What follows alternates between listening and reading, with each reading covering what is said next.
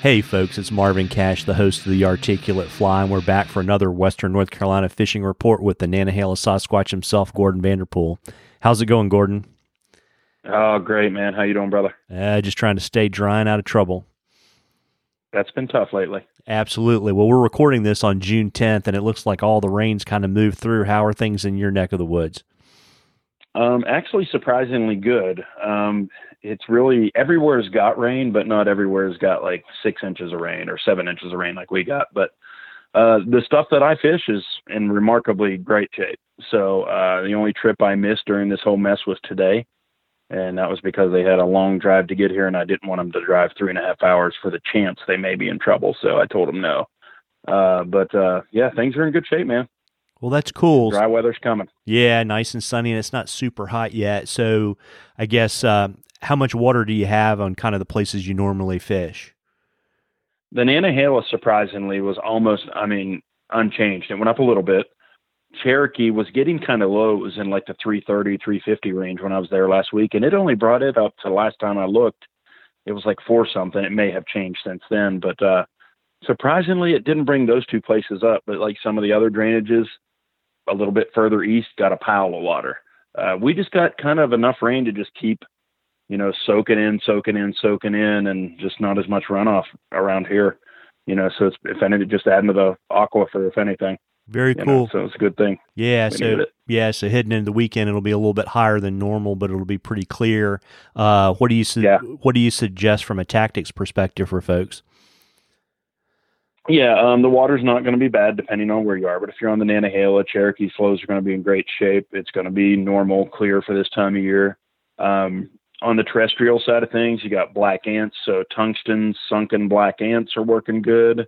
You can do black ant dry flies working good. Small inchworms, about an inch long, those little green inchworms. This is the time of year to spin them, top and bottom, meaning surface and subsurface. Um, there's still some sulfurs around. Believe it or not, seen a couple hex mayflies this week. I've had some friends send me pictures, and my wife also, um, which is so random.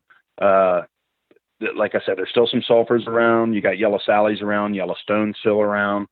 Um, midges are always prevalent. Blue wings are always around, depending on watershed. So, still a lot going on. Starting to transfer into that summer, more technical type pattern. So, as the summer goes on, you're going to start scaling down your bug scat, bug size, and just trying to get those better drifts. You know, and fish the water where they're at, which is going to be pocket and riffly water because the water's warming up.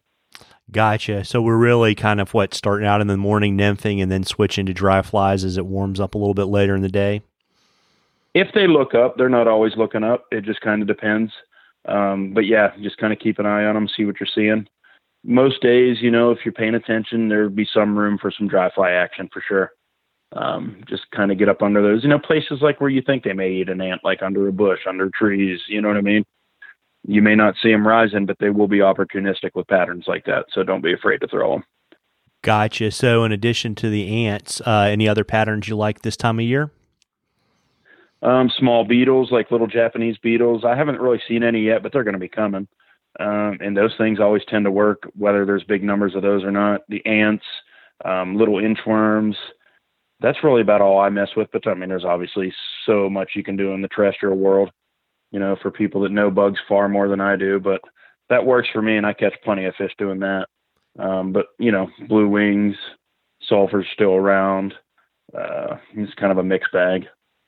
Awesome. Well, folks, if you have a question for Gordon, if you'll send it to us uh, on the Articulate Fly Facebook page uh, and we read it, uh, you'll get some Articulate Fly swag. And at the end of the season, Gordon is going to, we're going to have a drawing and Gordon's going to hook the lucky winner up with some uh, Nantahala Sasquatch original flies. Um, before we leave, it wouldn't be a fishing report uh, with Gordon if we didn't have the most valuable metal. What have you got for us this this time around? Uh, this is called uh, "Are You Ready" from Disturbed. The band is Disturbed, and the song is called "Are You Ready." It's a good one. Been a band I've liked for a long time, over ten years, and they just keep on putting out some good stuff. So this is a newer one. It's good stuff. Awesome. Well, I'll drop it in the show notes, folks, like I always do. Well, uh, be- yeah, boy. Yeah, before we uh, before we hop, Gordon, why don't you tell folks where to find you so they can book you this summer?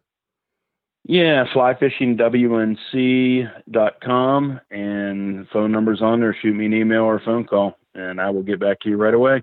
Awesome. Well, I appreciate it, Gordon. And folks, you owe it to yourself to fish with Gordon. He's a good dude and he's very, very fishy. Uh, tight lines, everybody. Get out there and enjoy this uh, early summer weather. Take care, Gordon. All right, Marvin. See you, bud.